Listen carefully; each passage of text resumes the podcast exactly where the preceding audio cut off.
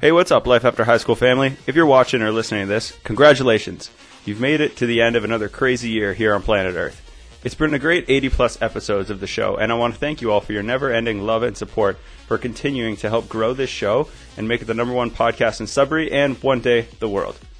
To celebrate, we pulled together some favorite moments we've had on the show this past year. So please sit back, relax, and enjoy Life After High School's top moments from 2021.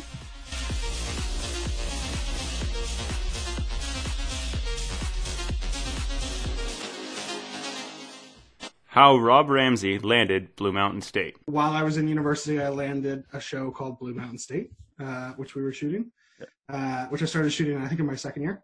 Really? And um, goodness, how do I surmise all this? Uh, um, graduated university, um, uh, had some more success in the acting world, and decided to go to um, LA.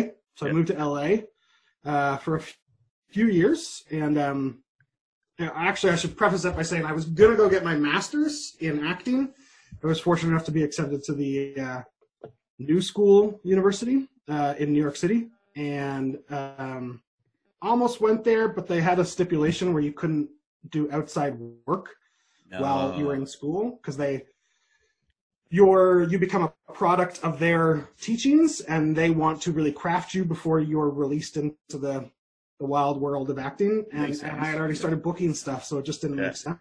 Um, uh, but i became intrigued about moving to the states. Um, and so yeah so i moved to la uh, lived with uh, my buddy alan ritchson who played thad in bms for uh, for a few months and kind of went back and forth for a bit until I decided to really give it a go. Um, and moved down there full time for a few years and uh, and then I hated LA and uh, decided to move back. I uh, for many reasons there for me it just wasn't for me. I didn't find that there was any sense of community. Um, yeah. I, everything's just so spread out and um and i was doing a long distance relationship that whole time so that didn't help either um Yeah. but uh so yeah i packed things up and moved home and um have just been sort of shooting stuff here and there making my own stuff ever since and uh yeah that's a like rough summation of but And so that's crazy though, because my cousin played football for the Acadian team, but I can't remember what years. Cause I'm like, man, but uh, yeah, cause he played for Acadia as well. Um, I did that the whole way through, I think, but I think it, his program was clearly more like th- there was kind of, he basically did football and then did school again afterwards. He didn't, he didn't try to do it both at the same time. It was, Yeah. okay, I'm gonna go play football and then I'll figure out this school thing. So, Yeah. but yeah it's a full-time commitment um mhm, No, uh, uh, like most schools, I think you have to maintain a certain grade average, and then you have practice every just about every night, and then games, and and you got to study and do your Yeah. watch the tapes, and yeah. so I guess what I'm wondering with all that is, um, what were kind of some, what were some of the biggest challenges that you faced when you were, let's say, when you're in your, kind of like your mid 20 range there, like figuring out kind of what to do? What, like, I guess what I'm wondering actually was what kind of inspired the move to LA? Was it, it was because of the role in BMS? Yeah, I mean, um, I, I, yeah, I had been fortunate enough to have some success, and I, uh, I kind of just felt like I gotta just give this, I gotta give this a really good go. I gotta give it hundred percent, and that, fortunately, unfortunately, moves um, means moving to Los Angeles and trying it down there Yeah. and um, and I wanted to challenge myself, and uh, and at the time, my um my girlfriend, who I did the long distance with in LA, and have since married, it all worked out. Yeah. Um, she was getting her master's in London, England, so I thought, well, she's away anyways. Why don't I take this opportunity to go um, go try it and and explore that? And uh, yeah, So, Yeah. man, what was what's the getting an agent process like? especially at that age when uh, like you've had on, like you have the degree and then you have uh, like a couple theater performances and stuff. Like when you still need a lot more experience, what's that like? It's a great question. I was I was pretty fortunate. I um before I got to university, I played a lot of football. I played in high school and then I played in this other Ontario league. Cool. And when I was doing that, there was a guy. Um, I I was playing for a team called the Metro Toronto Wildcats, and Okay, yeah. when I was um, uh, when I was doing that one day during practice, this guy showed up and um, he said he was a scouting people to be extras in a new football movie. Um, Okay. movie called "It's a Boy Girl Thing," Yeah. and uh, one of the coaches was like, "Hey, you should talk to Rob. He, I know everyone knew I did theater as well. I Yeah. kind of loud. Um, and so he came over and approached me and got me and a couple other guys to come do it. And I got to set, and the director saw me and um, and he was like, "Hey, we actually have this role. It's just one line, but I'm going to give it to you." And so I had that under my belt. Uh, I had done one production. Yeah. But what um, what I did and what I sort of tell everyone to do is uh, we have this actors union called ACTRA, and they have a website. Um, I think they still do have this now, but on it it had a list of every agent in Ontario, I think, um, and and sort of what they did. Some agents specialize in commercial, some specialize in theater, and so I just sort of went through that whole list of like a couple hundred agents, found the ones who did everything because I I wanted an agent who did a lot, and I just cold emailed them and I said, "Hey, my name's Rob. I have been doing theater for a while. I just recently did this movie, um, small part in this movie, and I, I had a headshot, and so I sent them my headshot.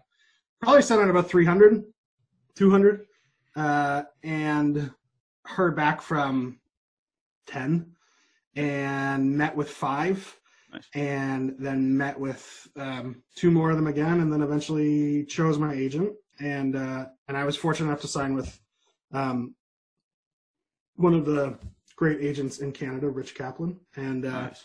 and I've been with him ever since. He kind of just took a shot on me, and, and you go in as when you don't have that when you don't have that much experience, you have to go in and do cold reads for them, which essentially means that they give you a script Yeah. in the room. They say take five minutes, go look it over, and then I came back and did it, performed it, read it with them. Dr. Dre donates his liver. you did something like remarkable on that day, and you're laughing, but like I'm, I was uh, flabbergasted when I heard what you did. So can you uh, enlighten everybody on what I what we both know? I'm just you- surprised that you got the date. Uh, so I, I keep messing up the date when I always got because uh, the 9th is when me and Brian get started dating, so I always got I mix up the, those days. So June 9th, so June 12th. There's a few significant days kind of Yeah, really close back, together. back to back. Oh, yeah. So uh, uh, yeah. happened? So June 12th, 2012, I had the opportunity to um, uh, to give a, a part of my liver. Uh, part of so in 2011, my uncle was diagnosed with uh, liver cancer. Jeez. So he was very fortunate the way it happened. Um, he went for, uh, I think it was like kidney stones. They were suspecting he had kidney stones. So the uh, the ultrasound technician was awesome. So actually, was ultrasounding, or he, or, as a, as a technician was ultrasounding the kidneys.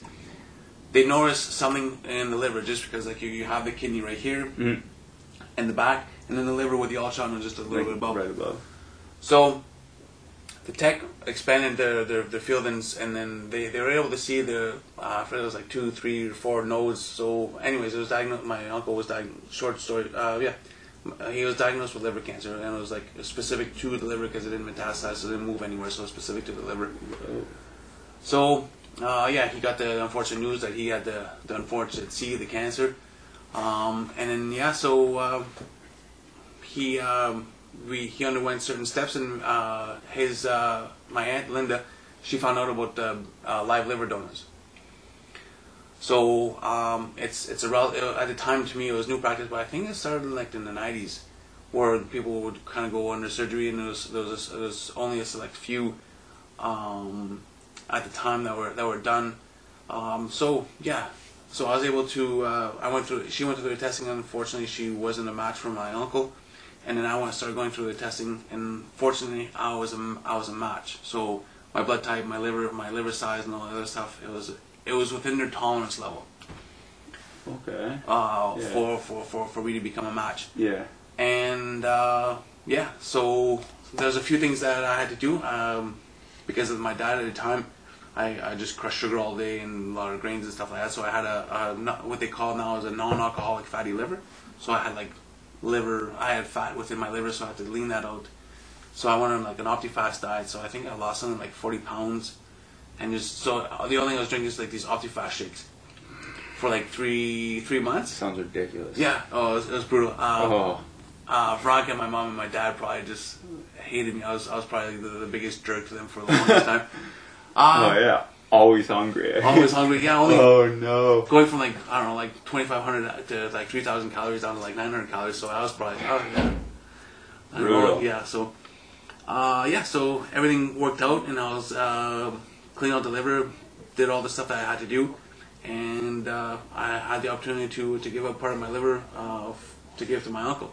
So they, they took out like the, the right lobe, and uh, and then so they took yeah, so they cut me open, kind of went in there, Mm. took my took the section that they, they needed from from me, gave it to him, and then my liver got to, to regrow. Um, yeah, it just Interesting that I can do that. yeah, it's just like skin, so it's Really two organs cool. that can regrow as the liver and that one. So it re- so yeah, so now I have a, a different version of a liver than most people, but uh, it still works and it's it's, it's, it's awesome. And uh, so yeah, twenty. So we're coming up on uh, 12, uh, 10 years of uh, of him still being with us, and he's uh, cancer free and all that other jazz. Amazing. So next uh, next summer we have Next, decade. yeah, next time will be a decade. Yeah, June eleventh, twenty twenty two. Yeah. So, but I'm just surprised on how Wow. the research has, has come along because just uh, about a year after me, Toronto General uh, celebrated their 100th live liver donor. So 10 years ago, and then now, yeah. So it was relatively new at the time for Toronto General. Is that not scary? Like, were you not like? What was that process like when they when like you're like, oh yeah, like did all you guys decide to go get tested to go see if you could Uh, all just, or? just my just my aunt and just me, because it's a relatively expensive process, right? Because we have to go for like blood work, uh, MRIs, CT scans. So that's what the process is. They like Yeah. MRI is what's yeah. There's just, and then uh, I got stabbed twice for like a liver biopsy to make sure that my liver was up to snuff and it was, it was stabbed. Yeah. I'm So I'm not in the medical field, so I'm a little So, unaware of what those terms are. they, they took a, a biopsy, so they just had to take pieces of uh, like they just had to take pieces of my liver. So like I'm just going to mirror just because where the camera is. So they just went Mm. between my ribs with like a like a, a, a needle about yay long. what do you mean, like yeah, long? Yeah, it That's going through it- one side out the other. It looked about that long. so they went. Probably felt that long. Yeah. oh Uh, no. So they, the, I- I'm not too sure if they did an incision. So they came in between my ribs and just kind of jabbed my liver, and they pulled tissue samples out just to see how the quality of my liver. Yeah, that happened twice. So yeah, there's just different things That that, happened happen. twice, by the way. Yeah. Ooh no. Because they had to see how at the time because I had the the fatty liver, so they had to see the content of it. Because it's uh, if I remember correctly, if it's over ten percent of fat in the liver, as soon as they take the liver out and they put it on ice, the fat will destroy the rest of the liver. So all the efforts that Uh-oh. I did, it will be wasted because as soon as they put it on ice, Mhm. the liver's dead. Just because the, the way the fat will harden or whatever, and it just destroys the Fat liver. just ruins the liver, eh? Yeah. Oh, Um, man. So yeah, so I had to get it under ten percent. So I, I was able to clean that out. Joe's favorite experience in Latin America. in my intention to like learn, I ended up going and spending my first kind of 30 days at a Spanish school. Um, so in a small town of Colombia called San Carlos. And, Wow. you know, I had the intention to learn. So I'd go and, uh, I ended up, it was a workaway. Uh, it's a, that's a platform where you can kind of exchange, um, whatever services or volunteer work for food and board, um, which is nice Workaway and Workaway. It's workaway.info. Um, yeah, I highly recommend it as a, a tool and a almost community as well for connecting with opportunities that are um, volunteer specific, but allow you to whether extend your travels or really connect with people. Um, it's a great, Wow. highly recommend it. But um, That's cool. yeah, so in, in San Carlos, the the Spanish school, um, Danielle and Camilo, they're uh, two Colombians who, in 2016, had left um, kind of working in Medellin, the the bigger city there, and went to go start their own Spanish school. And uh, in the, the their in one of them's whole hometown, mm-hmm. and their passion for the language, but also just the amount of fun that um, and the authenticity that the experience that they created, where um, you know you're learning Spanish, you're spending a couple hours a day doing Spanish, doing homework, um, conversing in the town. Uh, but then the town is surrounded by nature. So in the afternoons, every day we'd go and uh, hike to a waterfall, swim in the river, um, go canyoning, big hike. It was really incredible experience that I ended up. I started the trip there. I did about I did 30 days, and then I went back uh, to Colombia and to visit there. I think four more times. Um, so spent about 10 weeks total visiting and just really embracing and falling in love with that part of the country. Wow. At what point living abroad into that did you make the jump to be a facilitator? Was it like a year in, or you were living there for a couple months? You decided, or you went there specifically?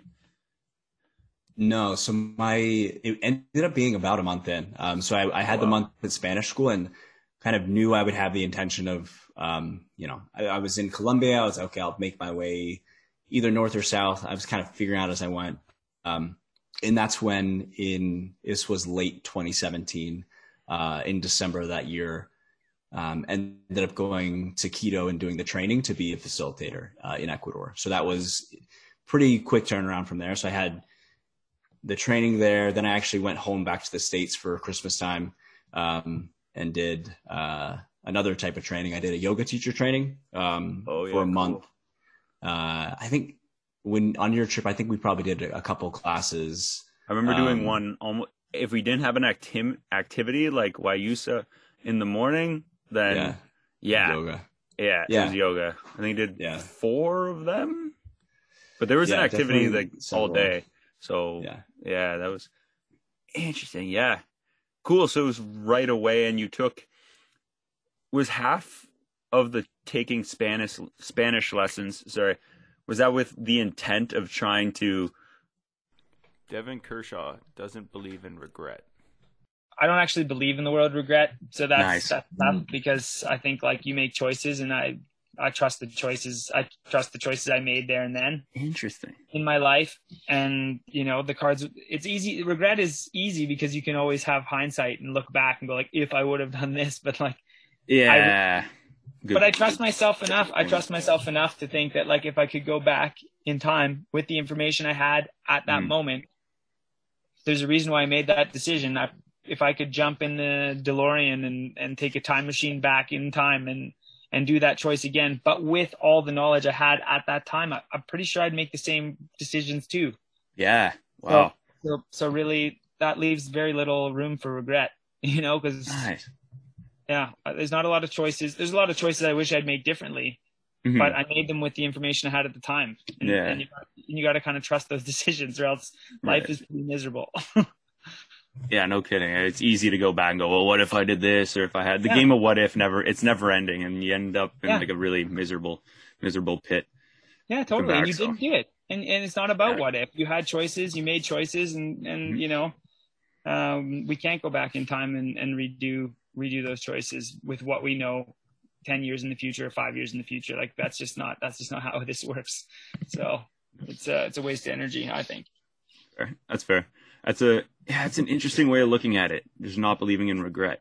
So now, with that being said, though, kind of bouncing off that, do you have um because you did touch on it briefly, where you said you have like times where you're like, ah, if I look, ah, disappointed at the end of the race or whatever, or felt really good.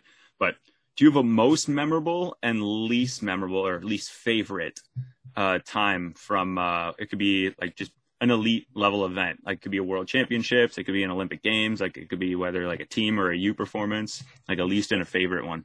Yeah, I mean, like I don't know about a favorite performance necessarily, but like I, I got like one of the what I was actually left with with feeling like what like what if that those what if feelings and huh. at the end of 2010, you know, like when the Olympics were all said and done in Vancouver, Mhm. you know, I, I thought I thought our our team in general made some made some big mistakes. Like I mean, we fired a coach in at the end of the like in the spring of 2009 hmm and hired a new coach that had never worked with me or our team before. Like Yeah. 10 months to go before the Olympics. Like this just this is ridiculous. And there was a lot of, you know, a lot of energy wasted with like some training camp organization.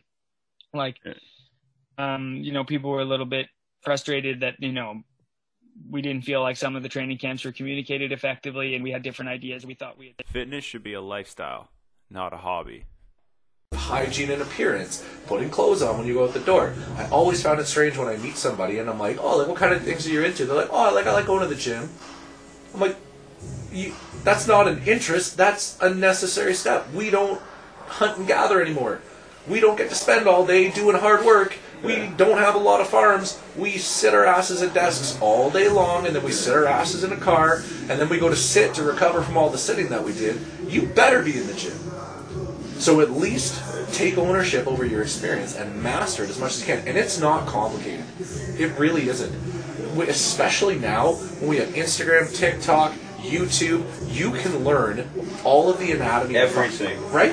You can you, like YouTube University is like a joke Go now, right here right? and figure everything I need out ever. And that's all it takes. You Ridiculous. don't you don't have to take a master's anatomy class to understand how the lats work. No. But buddy, when you start to understand how muscles interact with the movement and what you should be feeling, you are immediately in the top five percent of aptitude in the gym because everyone else is floating around guessing. They do the Stevie Wonder. They walk in and they just sort of look for a machine that's available, and then they go do it. They don't know what it's for. It's they're not programming anything.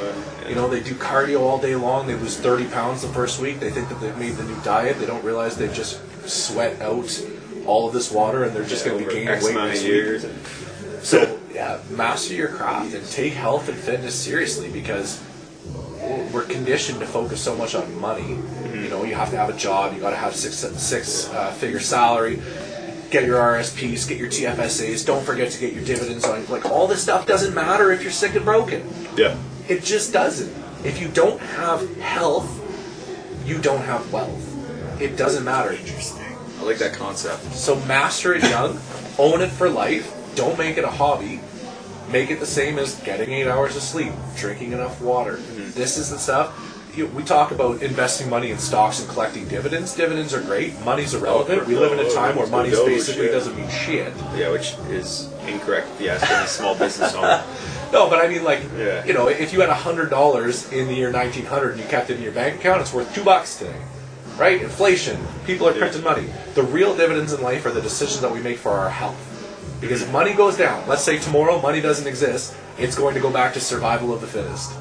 And you bet your ass the people who hack darts, chronically eat McDonald's, get four hours of sleep a night, drink they're way the too first much to go. alcohol.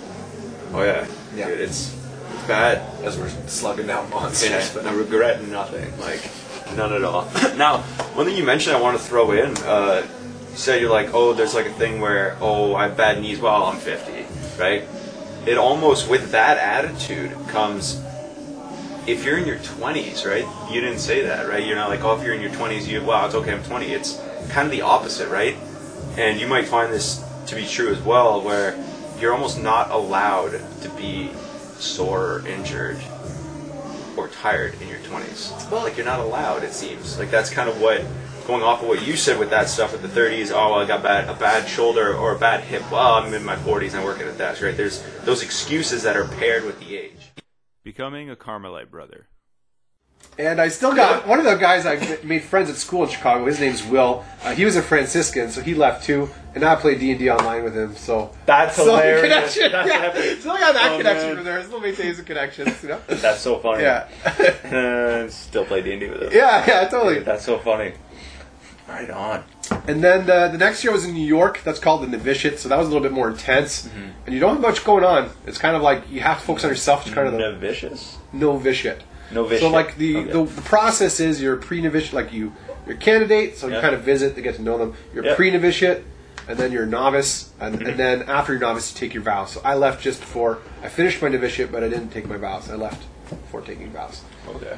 So you take Makes sense. three vows: poverty, chastity, obedience. With three vows you take. you kind it's of a different go through world. each cycle. Of, Yeah. yeah, or each So- phase or chapter of development. I So guess. you're like living them without taking them to see if you can do it, and then you take temporary vows. So you take a vow for a year, and then you take permanent vows after you've done it a few times, and I think you're ready. It's kind of a big process. So I left uh, early-ish on, Yeah. but still draw from it a lot. That's awesome. Now, what I want to know then, with that being said, in that time frame from your life, right? Like the time in the U.S., going through being, as you said, a monk. Or I, it's not. I wasn't technically a monk. Like there's like The more a monk is like you're in a monastery. I say dude so. nun because like people know what a nun is, but they don't know what the dude version is, which is a brother. Yeah. Okay. So I say dude nun just because like okay. So your time being a kind of like a monk, nun. dude nun. Yeah. So just the slang, you know. It's it's it's a different world. Like, I don't want. That's why I don't want to go too into it because I could easily spend a lot of time talking about that. Right. Right. And I don't mind touching on it, but so my one question then. sure. Yeah. Um, what was, at least about this, um, from that time period being a dude nun? Yeah. Yeah. yeah. Um, Carmelite brother is the other. Carmelite brother. Well, the technical yeah, term. that's yeah. The, that that word didn't resonate with me right away, so I Yeah. it went over my head, Sure. unfortunately. But sure. So, um, your time being a, uh Carmelite brother, um, you had probably a crazy amount of experiences and challenges. But I'd like to know what was the biggest challenge you faced during that time period, and then your favorite experience Oh. from that time frame. We can break those up. Yeah. Um, so the toughest challenge. Well, sort of the. I guess the best was once again. I think the studies. You know, the people I met. Yeah. Um, the, some I made some really good lifelong connections there, and the studies, my philosoph- philosophy education, that really stuck with me because I'm an academic, and so I got to study for free. Like they paid my studies, which is cool. Mm-hmm. That's right? so cool. So I got yeah. philosophy studies paid by them, and so you take a vow of poverty, uh, but you don't have anything, but you don't want for anything. Mm-hmm. You know, so you're not like poor. You hear poverty, you think like you're living with nothing. It's Yeah, just like you, your simplicity. It's a more misconception for yeah, sure. exactly. Um, so it's in my studies, which I still really draw from. Mm-hmm. Like I, I, my philosophy studies really formed well, my mindset, and Right. so that'd probably be the, the strongest. And then, um, you know, I guess maybe why I went there was like I said I couldn't do this as a living, and Yeah. I was working in the soup kitchen. So being a brother was my way of doing it as a living, I guess. Right. Yeah. So That's cool. That's an interesting way of doing it. yeah, Try having your cake and eating it too. exactly. Yeah. Uh, the toughest part was the next year because it was it was isolated. It was really isolated. Uh, the second year, and it was a little more like monastic in style, and like this sounds insane, but like I like if you haven't guessed it yet, like I'm an extreme guy. When I Yeah. go into something, like I want to do it to the max. Um, so we had to do 40 days of silence. That was the hardest thing I've possibly ever had to do. It's like I don't think we're meant for that as human beings. Kind of broke me a bit. Yeah, definitely. Yeah. Yeah. Yeah. It, it kind of messed me up a bit, if I'm being honest. And I was like, I'm not a quitter, so I'm like, I'm, I'm in, you know? Yeah. No way. it messed me up. We're not meant for that. That's crazy. yeah. Oh, we had geez. moments, like dinner, we could talk, and like, we weren't supposed to have electronics. Like, it was intense, like 40 days of that, you know? So that, that's the, that was the toughest. And it was kind of dark and difficult and lonely. And, uh, you know, I wasn't a prisoner because it was my own choice, Right. but it felt that way. Yeah. because I couldn't do the things I wanted to do. Like I couldn't. So I left there, leaving that, having spelt, felt like extreme loneliness. Because if you're silent, you're not talking to anyone. It's extreme loneliness, Yeah. You're right? fighting with your thoughts. And so, like, I don't know, made me think like solitary confinement. Like that's that's just messed up. You know, Yeah. people are meant for that. But mine wasn't the same because, like I said, I, I was free to leave if I wanted to, when I wanted to. I kind of just saw it as a stepping stone. But like I left after that because, like I said, that was too much for me. Uh-huh. Um, but also that led to me like going to visit prisons and stuff because I'm like, it made me think of people in solitary confinement doing that stuff. Like that's messed up, or like the loneliness people must feel there. Um, you know, I've done a bunch of stuff, and I kind of had like a different burnout again. You know, Mm-hmm. twice. You know, we figured I'd learned the first time, but the second time was uh, I'd say an empathy burnout, and I think those 40 days kind of fucked me up. If I'm being honest, you know? Uh, they kind of messed with me quite a bit. Yeah. But like when you're wearing this piece of clothes, you got this brown robe. You know, you look like a Jedi a bit. It's amazing the immediate trust that people put in you. It is absolutely insane. And so people will come up to Wow. you randomly and just tell you their deepest, darkest secrets, the worst shit they've ever done, the most traumatic stuff they've ever experienced. Like they're it's a piece of clothes, but to them it's a symbol, and it's it's insane. It is absolutely insane. It's humbling because you got to be careful because that's a lot of power, you know. And like I was uncomfortable with that amount of power, if I'm being honest. Um, Zach's crazy experience with suicide. that. What is an example of something that comes to mind when I say like a challenging thing? Like it's kind of been like, there you go, Zach. Oh man, like so like I don't know how deep you go like Oh, you can go as deep as you want, dude. It's your show. So- Your when I was um I finished my second year of university. Yeah. Like I passed everything, but I knew that like I was just like, yeah, this is not it. Like I wanted like I'm just not feeling it, right? Yeah. So I was like kind of deciding to go to kind of making the switch over to college. Um, that summer, like basically between like me leaving university, like finishing exams, and then like jumping into college at uh, Cambrian. So my mom had been dealing with depression for Jeez. looking back on it, probably a really, really long time. Yeah. But like at the time, it was three months, right? Yeah. Like, so my mom was like, um, she was a school teacher, and then she eventually became like a principal, um, which is a fairly like it's a high stress job, and she was like at like basically like an end of town that was a very rough area, like Mhm. just a lot of just a lot of issues where you know you've got a lot of people that are struggling themselves, where it was just she took on a lot of work, right? Yeah. so I got home one night. My mom had been kind of, you know, basically like severely depressed and like out of work, where she was like actually like, for the first time in my life, like my mom didn't go to work. You know, what I mean, like she had never even taken a sick day. Yeah. First fact, like three months she's been off on like sick leave essentially, right? I get home one day, um, I get a call from my dad, and he's like, "Hey, I'm just trying to get like get a hold of your mom. Like, do you want to just like see where she's at and shit, right?" I'm like, "Yeah, Yeah. cool, whatever." so I like go down and basically try to like look for her phone or like see if there's anyone home because I like literally just pulled up, right? Get inside. I like where my parents' room was was like you'd walk into my house. There's like a hallway to the right and then a staircase to the basement. As soon as you got down the staircase to the right is like my parents' room. Mhm. So I like run downstairs. I like open the door. Yeah. I'm like, I'm, not, I'm still on the phone with my dad. I'm like, no, like, she's not here. Like, I don't know what to tell you. He's just like, okay, well, just like, you see if you just like if she left a note or like Yeah. because she, was supposed to go to like some friend's place for like a fucking Zumba class or some shit, right? Like it was like some random shit. Yeah. Like my um, apparently she really did not want to go to this Zumba class. No. So I walk into my mom's room, and then like when I turn the corner, like my mom had committed suicide, so she was hanging like from her bedroom ceiling. So obviously, like I'm 20, 20, 20 or 21 at the time. Like, and like I had a very sheltered life as a kid, like in the sense where like I had family members that had been going through struggles, but my parents always kind of kept me and my brother out of it, right? Like where it was like there was just like something wrong, but we never addressed it. Like I didn't know what like mental Yeah. health was. I didn't know what depression was until I saw like my mom getting sick, and then I definitely didn't know what the fuck suicide was until I walked in and my mom was hanging from her ceiling, Yeah. right? So like that's a huge experience. Like especially like I said, being a very sheltered kid, where like I didn't drink for the first time until I was like probably like 16 or 17 because I like managed to like sneak out. Maybe Yeah. yeah, maybe 16, let's say. Right? Like I was an older kid. Like I was like Yeah. let's say like a late bloomer when it came to like life experiences, Yeah. right? But then it was like I got punched in the face, Yeah, right away. right? Like right away. Right, so it was a big shock. that's a that's a big punch in the face, man. Yeah, so like, you know, not exactly the. Uh, like I said, she just really didn't want to go to a Zumba class, but uh, who can blame her?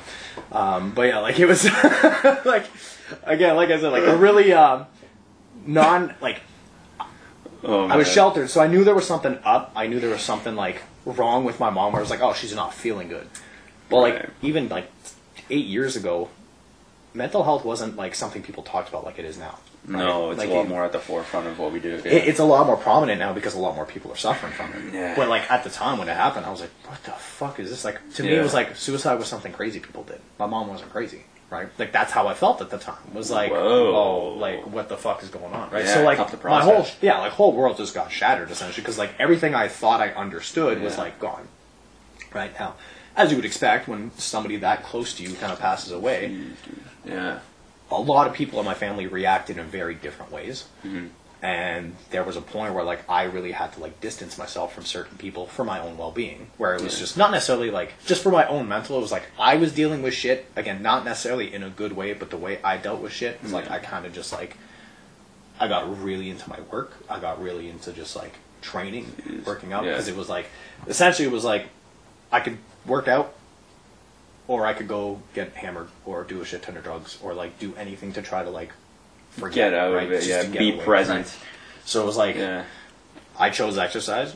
I, you know, for years I still do. Like I wreck my body on a regular basis, Mm-hmm. right? A part of that is like yeah, I've gotten better at it, but like a lot of it is like, you know, it was a way to escape. It was a way. Yeah. It was like it was total escapism where it was just like I don't want to fucking have to deal with this shit. So if I'm at the gym with my buddy Yeah. till fucking one o'clock in the morning because we're doing fucking chest presses, like, you know what I mean? I'll take it, right?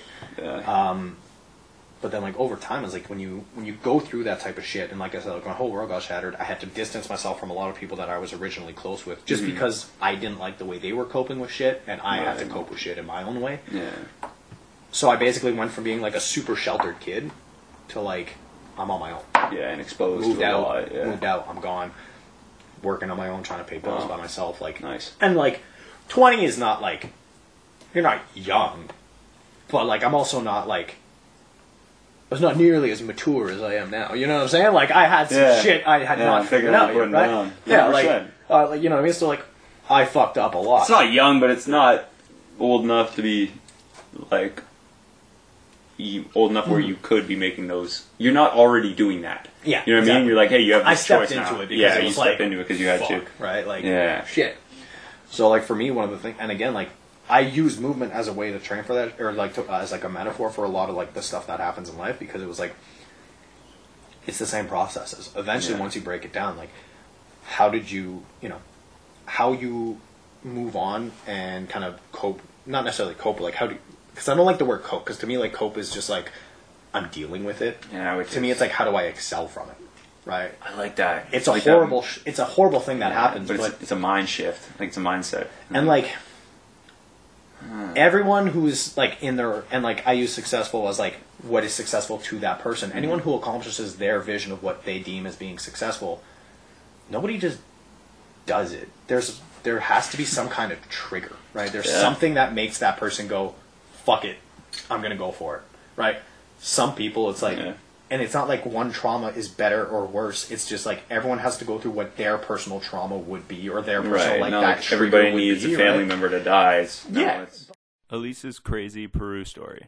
Ever been to Lima?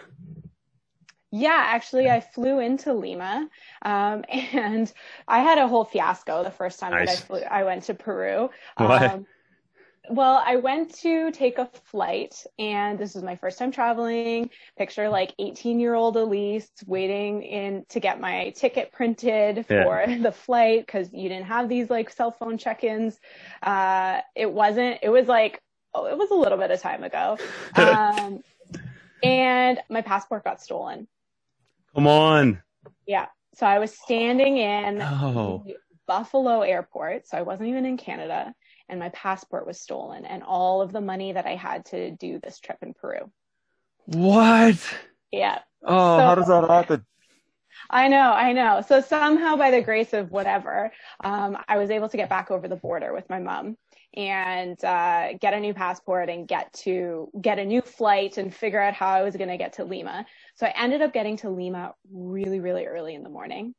And as an 18 year old female solo traveler, you Solo. you, try not to get places at you know anytime at like 1 a.m or later Yeah. because the streets are dark. You don't really know where you're going. There's a lot of like assumptions about like a solo female going around.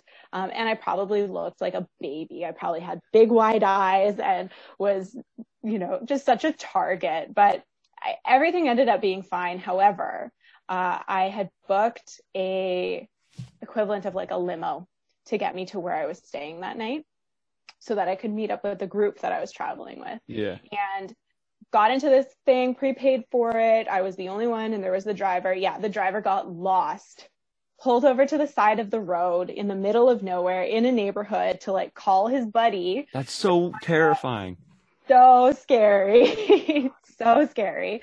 Um, of course, I don't speak the language. I didn't really understand what was going on, but and you don't have service, you don't Yeah. have anything like that. I couldn't figure out where I was. I have learned a lot from this moment. However, this was a good introduction to traveling alone. Yeah, and like what can go wrong? Yeah, yeah. Oh, so eventually the the driver figured out where where he needed to take me and, Oh, and no. me there and it was fine and I got there and great, no problems whatsoever. Yeah. But there was there was a good you know, 10 minutes of time there where I was like, I don't know why he's calling someone and I don't know what's going to happen. This, you know, what I have no idea. And this is by this time it's like, you know, 1:30, 2:30 in the morning. So, Huh. Yeah, middle of the night, not even morning yet. That's oh Yeah. my. See, in you- a in a city in a country I've never been in. yeah, language you don't speak. Got pulls. Isn't that your job to know where you're going as a driver? Like the one thing you need to do in order to be a good driver, and like the minimum requirement should be know where the end destination is.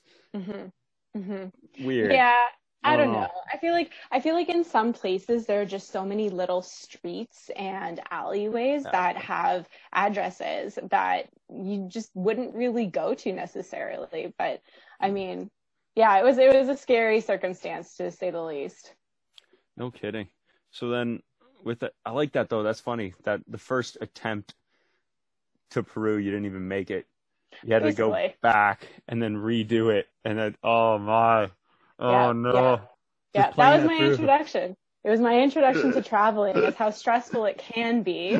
Um, I learned pretty quick, quick that you know you have to really take care of yourself. You can't rely on other people when you travel Yeah. necessarily, um, and that's really freeing in a lot of ways because Mm-hmm. you always know where your own stuff is. You're never having to worry about someone else, and you you kind of fend for yourself. And I'm not saying that in like a everything is terrible kind of way. I'm just Right. saying it as a, you know, you're responsible for your own thing. And I think when you live in like the society that we live in, you don't necessarily always have to fend for yourself. There's always something that you can you can get some help from a friend if you have roommates, if you have a partner, if you have parents or something. But I was really in a situation where I had literally nowhere else that I could fend Yeah. I could ask for help. Um, and that's how that was my introduction basically to travel. And I think it was a good introduction because everything ended up being fine. But uh, it it kind of colored in in a good way um, what I felt was my responsibility to myself to keep myself safe, to keep myself informed of where I needed to go Yeah. moving forward. Interesting. So then, wow, that's really cool. That's really cool. That's a pretty sweet story. Yeah. Wow. So, wow, because I was gonna ask what, when you think of Peru, what is one thing that sticks out to you from that experience? But sounds like you answered that question just with that. Like that's that's crazy. Unless Oh, there is one thing. No, actually, that's not really what stands out to me. Usually, that's Really? what I that's what I'll tell. Like, I mean, that's a good story. You got to get at that, right? But usually, when I think of Peru, I think of the trek that I did. So when you go to Peru, a lot of people do the Inca Trail. Yeah. Right. And everybody knows about the Inca Trail. Yeah. Well, you have to book that thing so far in advance Like Machu So- Picchu. Yeah, to get to Yeah. Machu Picchu to do that because they only allow a certain amount of people on the trail, and you're only Makes allowed sense. to do so many people in Machu Picchu at a time. Um, all those things. I mean, it makes sense for safety reasons, for like conservation reasons, yeah, that's of a huge course. one. I just didn't get that option, so I did another trek called the Lares Trek.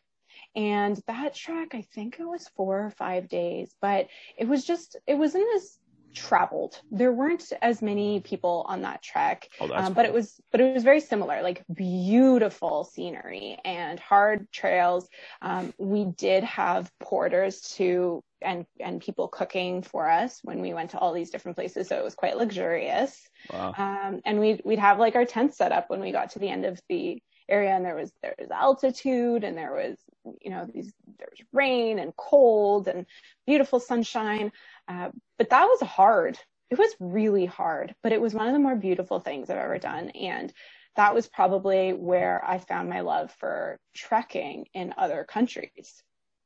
And trekking in as in hiking camping Yeah. um, staying in in in like chalets or or bunky type situations while you Mhm. were going because you see a totally different side of the countries that you're in a lot of time people people travel and they see cities and the the countryside and the the wilderness is where you meet a lot of really cool people. You have really good conversations with people from other places.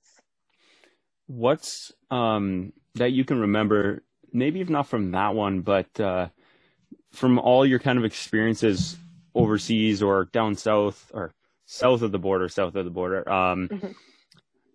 what is one that not maybe that you've experienced, but one that you've heard somebody say or t- story that somebody's told you or a lesson that they've learned or gone through that has stuck with you that just takes the cake at the top? Hmm. That's a toughie. I'm not really sure. There were so many different stories. I think what really stands out to me as a general thing is people would tell me about the experience that they had going the places that I was about to go.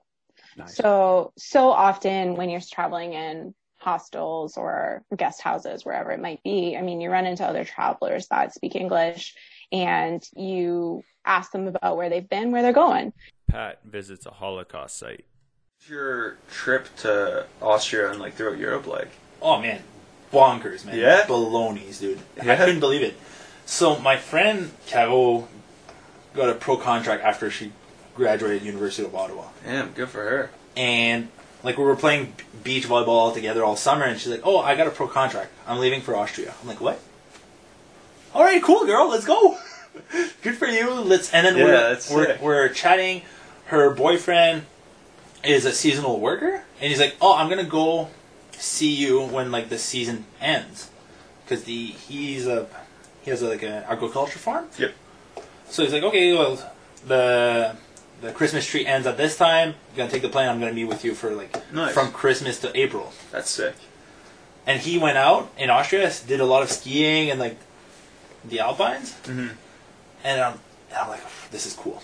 Let's do the trip. Sick. And we, we haven't seen each other. She basically, when she she left for Austria, my girlfriend and I left for Sudbury. Most of our friends were still in Ottawa at the time. They're still in Ottawa.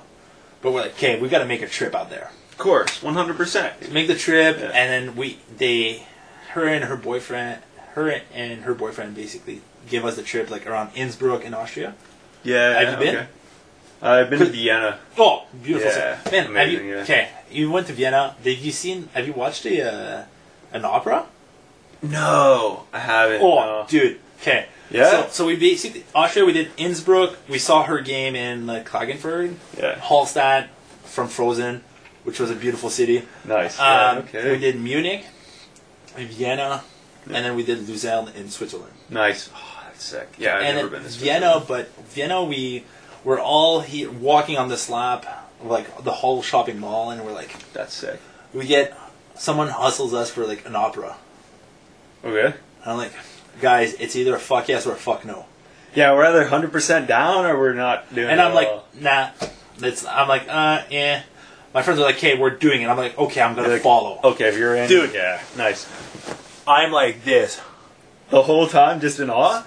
dude. Oh What's man, going on? what's going on, man? And like, I, I'm kind of like very fascinated by skill and people perfecting their craft. Yeah, Man, there's someone like on the violin, like sizzling that violin like crazy. I was just like, that's insane. What the? oh, yo, for two hours, man. I couldn't That's believe it. wild. Oh Couldn't man, believe it. that's sick.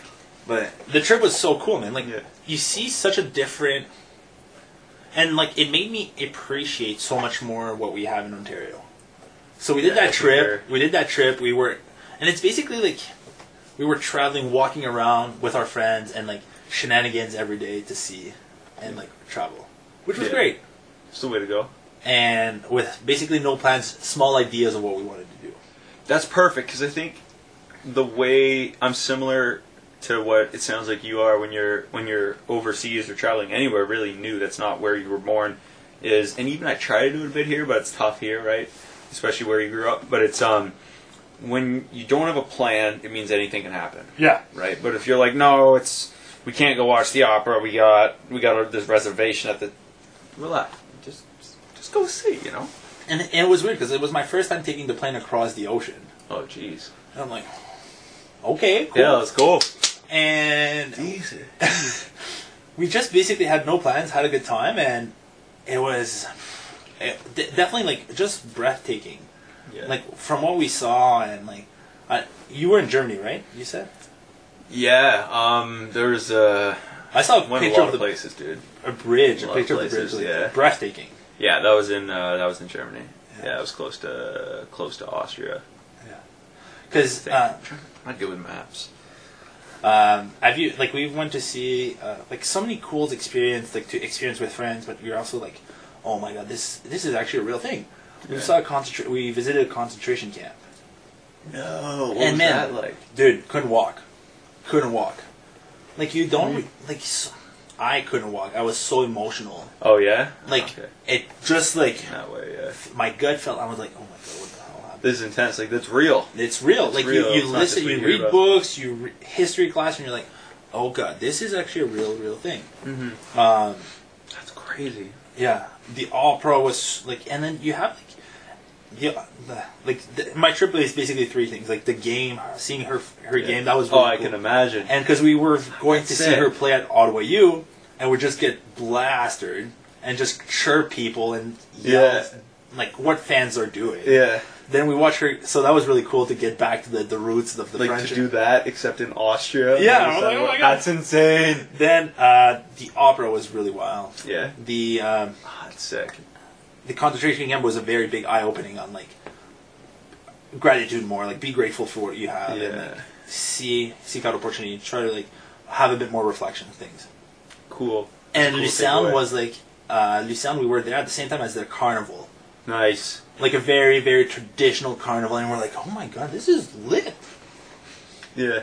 Eh, but very, very like incredible. I don't know for you, for like, I just, I was just like, came home and I was like, this was wow. That was the best experience of my life. Will's 24 hour straight paddle on Lake Ramsey.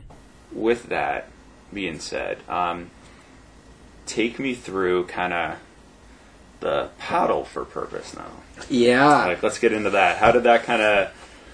Why on a paddleboard, dude? Yeah. like, like, take me through the beginning of that process, from the idea and a thought in your mind yeah. to, or somebody's mind, to you completing it and raising money and awareness. It's funny because the stand-up paddleboard itself, when you just think about why I chose that, I had a couple of ideas in mind. Maybe a, uh triathlon, Mhm. 24-hour race, this and that, and then all of a sudden, like I was actually working on a plan of a, a bike, a run, and Yes. a kayak, and then I just had this idea, and I just went, no. I'm changing this and I'm doing a 24 hour straight stand up paddleboard. and I went, you don't know why? Is because when someone would look at that, they would go, You're doing what?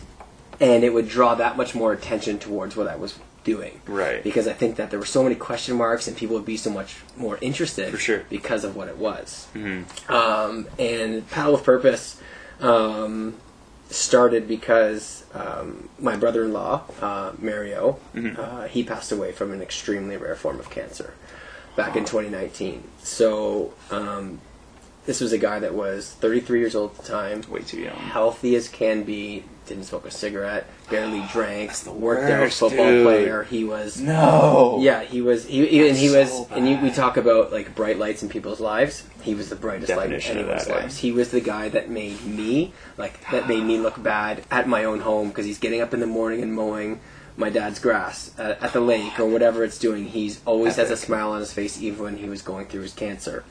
and um, when he passed away, um, I had an idea in mind that I wanted to do something in his memory, and the best way that I could do that was something fitness oriented because it was a passion of mine, Yeah. and I wanted to do something where I could bring positive change because that's all he ever did.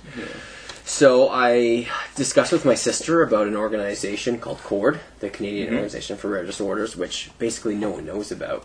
Um, like about 95, 96% of the people that I talked to when I discussed Paddle Yeah. Purpose didn't know what the organization was, was, and that's why this was so important.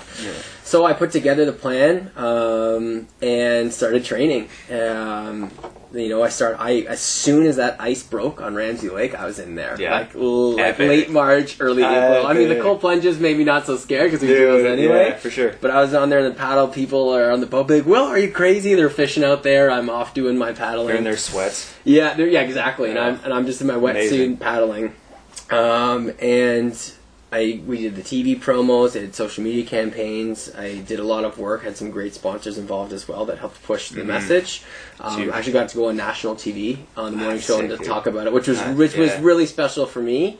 Um, not only was that special for the fact that it was able to get that word out there, but in, in my career, that's that's Mm-hmm. That's huge. That's the That's top that it goes, right? That's the Yeah, dream for sure. Um, That's sick, so- especially doing it for something like that. Exactly, Yeah. and I was so passionate about it because it was so meaningful to me.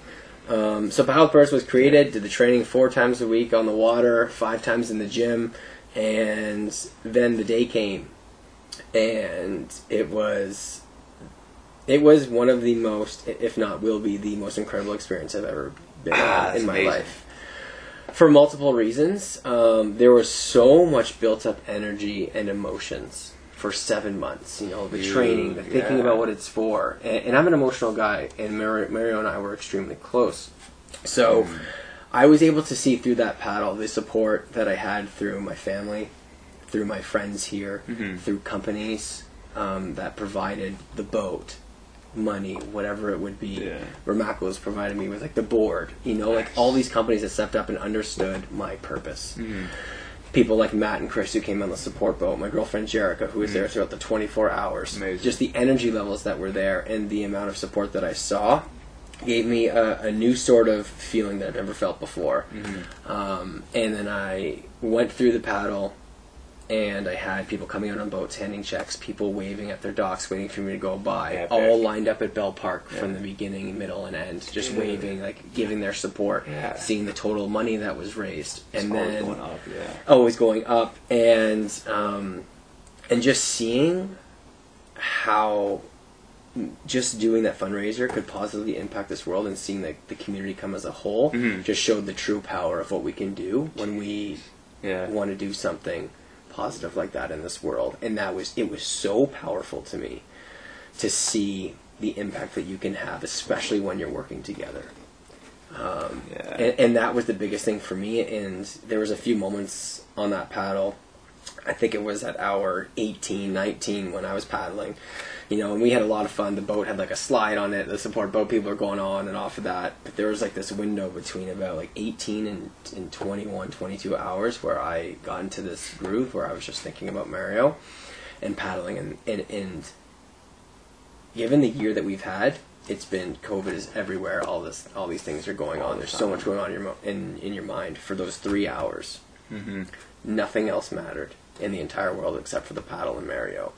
And looking across at the boat, I could see Pat Yeah. and my girlfriend Jerica, and they were staring at me. And for three hours, there wasn't a word said, and we all shared that energy for the moment. And it was intense. It was so intense, and they could feel what I was feeling without having to say anything.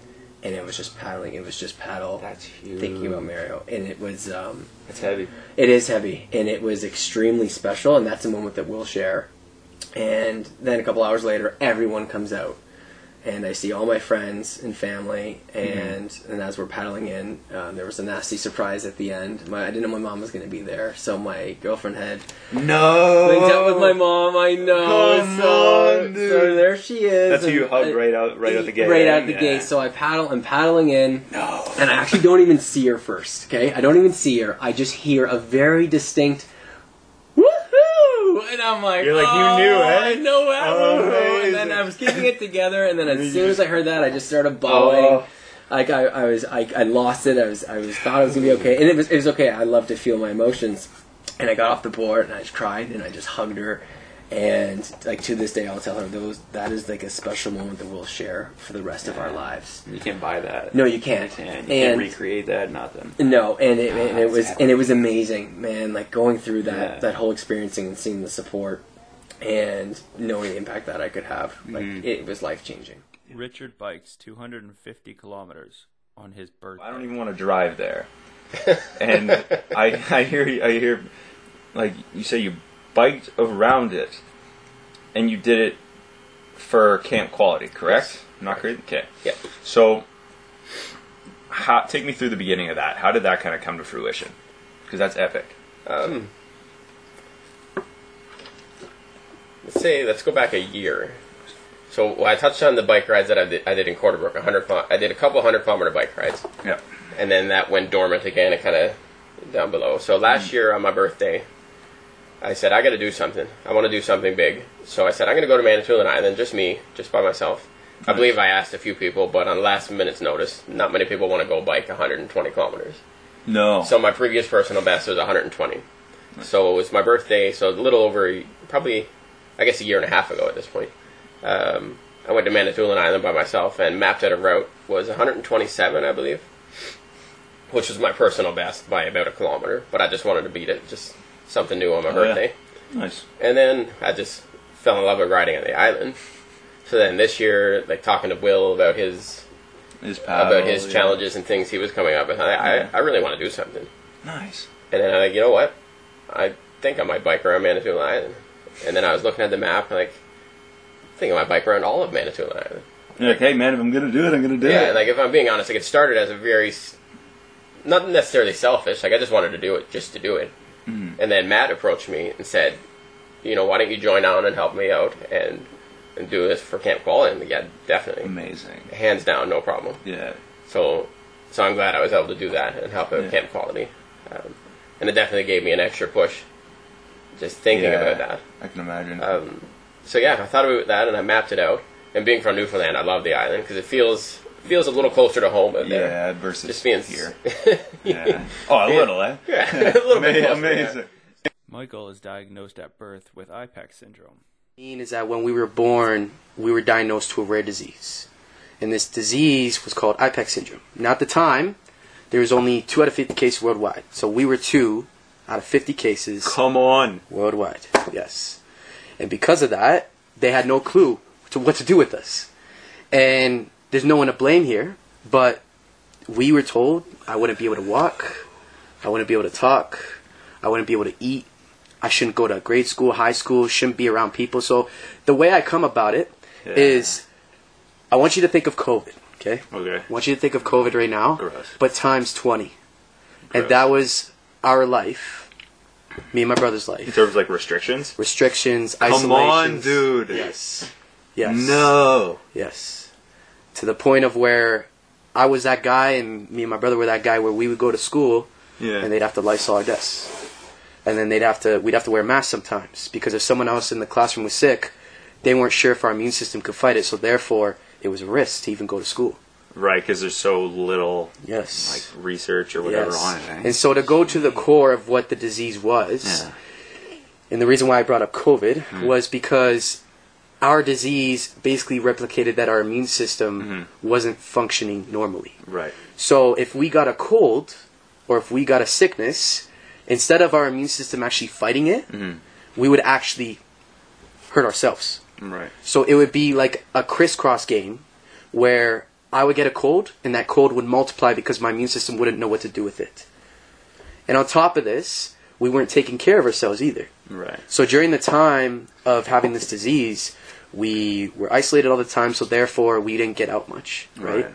We also had other health issues that came across with this immune system issue Mhm. because our immune system was so weak, so it would actually create things like brain tumors, arthritis, epilepsy, um, chronic kidney disease, lung disease, pneumonia. I could I could do probably Yeah. 30, 30 or 40 different kinds of symptoms or issues that our bodies would actually replicate because of bad lifestyle factors and also Yeah. because of our immune system already being weak and the environment we would be in, right? Whoa.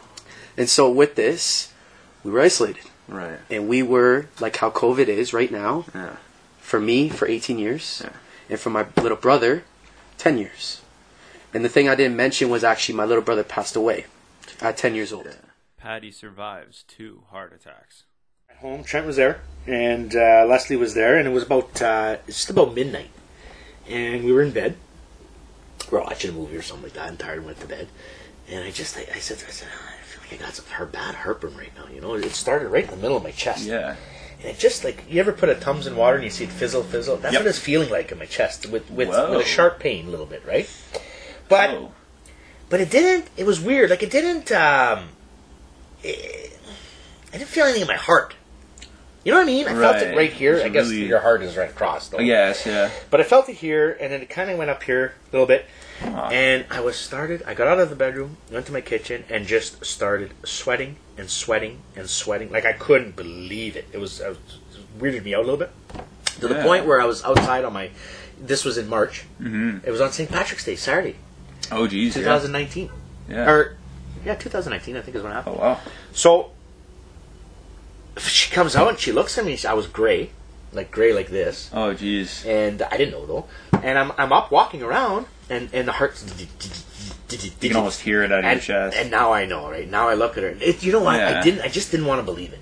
I, I knew what was happening to me. I just Yeah. didn't want to believe it. And my son's bedroom door is right here, and this is our kitchen. Right? I'm like, oh, Trentster can't see me like this. No. You know? He was awake the whole time. Didn't come out. I couldn't believe it. I felt so bad.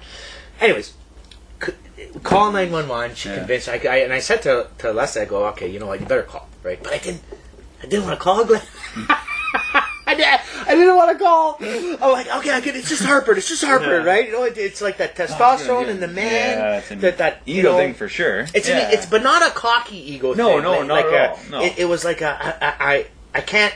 This can't happen to me in front of my chick and my son. Yeah, it's not how you want. them No. Yeah, all right. listen, whatever. If that's selfish thinking, whatever. But Hey, man, in that situation, you kind of got to be right. you know, so You so, right but also too, and that's it comes to a point in those scenarios where you realize, go, oh, okay, who I'm tapping out here, call nine one one. This you, you get it, and I got it. Yeah. So they get there, and I sit down. They take my blood pressure. I'm sitting on top of my coffee table. They've given me an aspirin, maybe 2 Mhm. and I kind of calm down a bit. Right, I wasn't. My heart wasn't Yeah. going crazy, um, but it was just the aspirin that had kicked in for a little bit. Yeah. I was actually still having a heart attack. So even though they took the blood pressure and all that, and it kind of it was a little wonky, but it wasn't. Mm-hmm. You know, they, they I remember the uh, the paramedics. God bless them all. They were three of them. They were amazing. Nice. And um, they said, "Listen, Patty. uh, Yeah, I guess it kind of you might have had maybe an anxiety attack, which I've never had. Um, I'm not not really prone to heartburn either. You know." Mm-hmm. But they kind of said that they would leave me in the house, but they were just, I think they were just saying that to me to appease me at the time. And they said, why don't you, why don't you come with us? Yeah. you know, it's like, like, like teasing a dog with a treat, you know? Why don't you come with us? And just, just to make sure. Well, sure enough, I go into my driveway. Mhm. I die.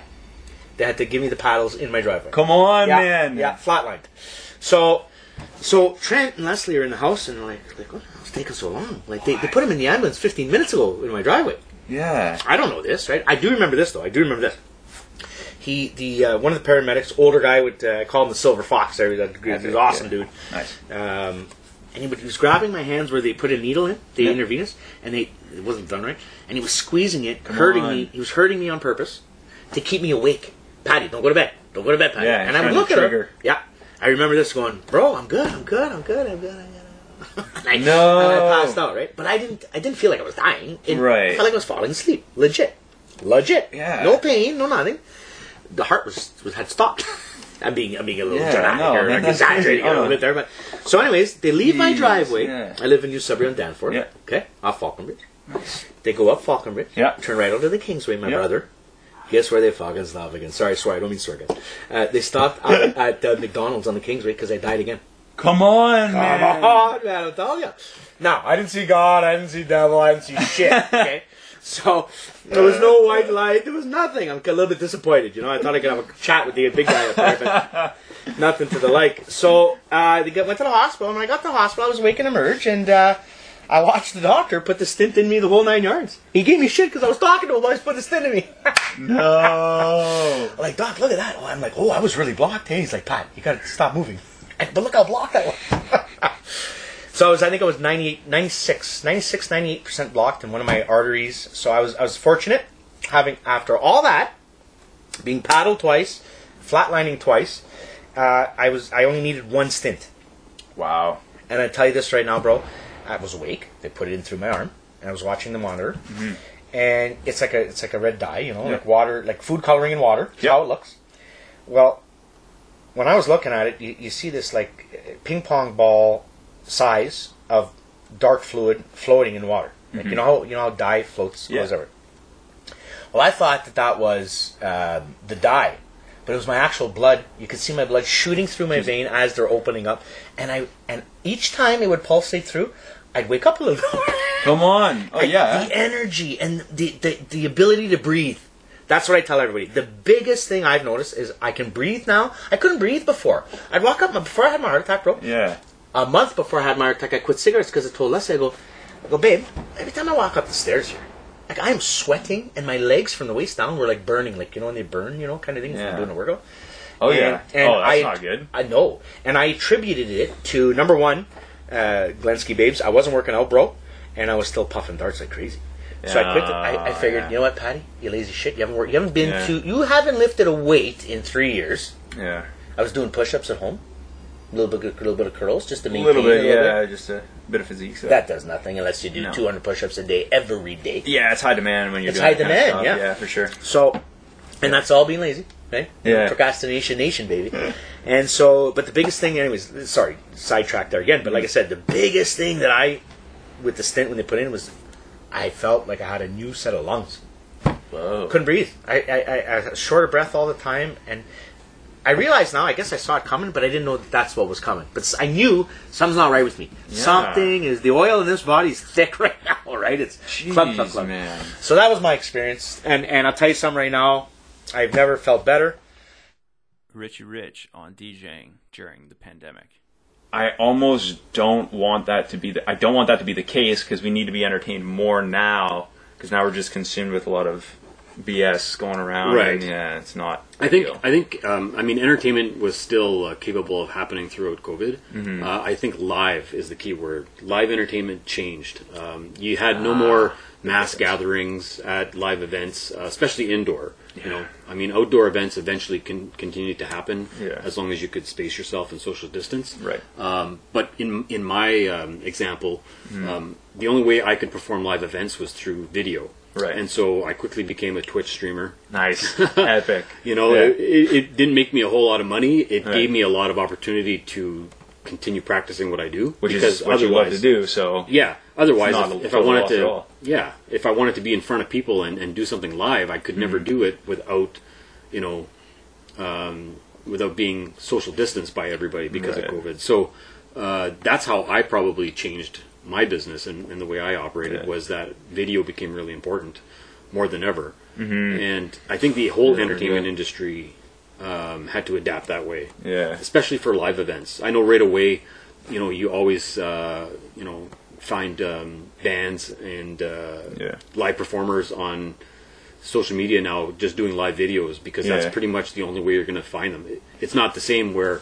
you know, you could walk up to a bar and, and then all of a sudden there's a guy performing, you know. And then you want to know because you liked one of theirs. Yeah. You know, like harder to find people. Yeah, that's not happening anymore. It's it's slowly coming back. It's Yeah. coming back for sure. Thankfully. Yeah. It's uh, slowly moving in the right direction. Yeah. So, I thought this would be an interesting thing to share with you. Uh, When I was looking through, um, again, to our good friend Connor, he wanted to do a second event similar to the one pre- prior, and he said, "Who should I get to host?" And out of the probably forty comments, at least thirty-five were all saying you, and then saying, "Yeah, you had a great job last year." And I was like, "Amazing!" Right. I was like, "I'm going to share this with him in case he didn't uh, catch a glimpse." So, Um, well, I'm honored. I think that's that's awesome. I would love to do Yeah. another event. I can't take all the credit though. Um, I mean, I'm gonna I'm gonna keep the light shining on you. You don't have to. You can direct it elsewhere, but so so um, when I do that that production, I, I had done some already for another group called uh, MMA. Yep. Um, they did uh, Northern Fights and a couple other events. right. Yes. Um, so I originally was hired as the host, but they still needed somebody to play music. They still wanted lighting. They still wanted, you know, interaction with the crowd. Mhm. Um, so I have to create all of that through a team. I don't just do it on my own. There's no way I could be standing behind the decks playing the music at Yeah. the same time as being in the ring and announcing, but also at the same time making sure that the lighting is right. Um, or the video feed is correct because I mean we, we have um, Yeah. you know, in the event uh, venues, they have video on the walls where you Yeah. can actually see what's happening or who's being that, introduced. Um, so I have a team that helps me with that. I Mhm. don't do it all on my own. That would be virtually impossible. Yeah, be crazy.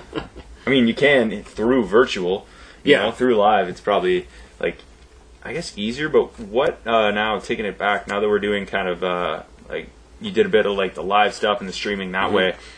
What was something that was a chal- the What was the most challenging thing about that transition part? And what was the something that you found just you just grasped onto right away?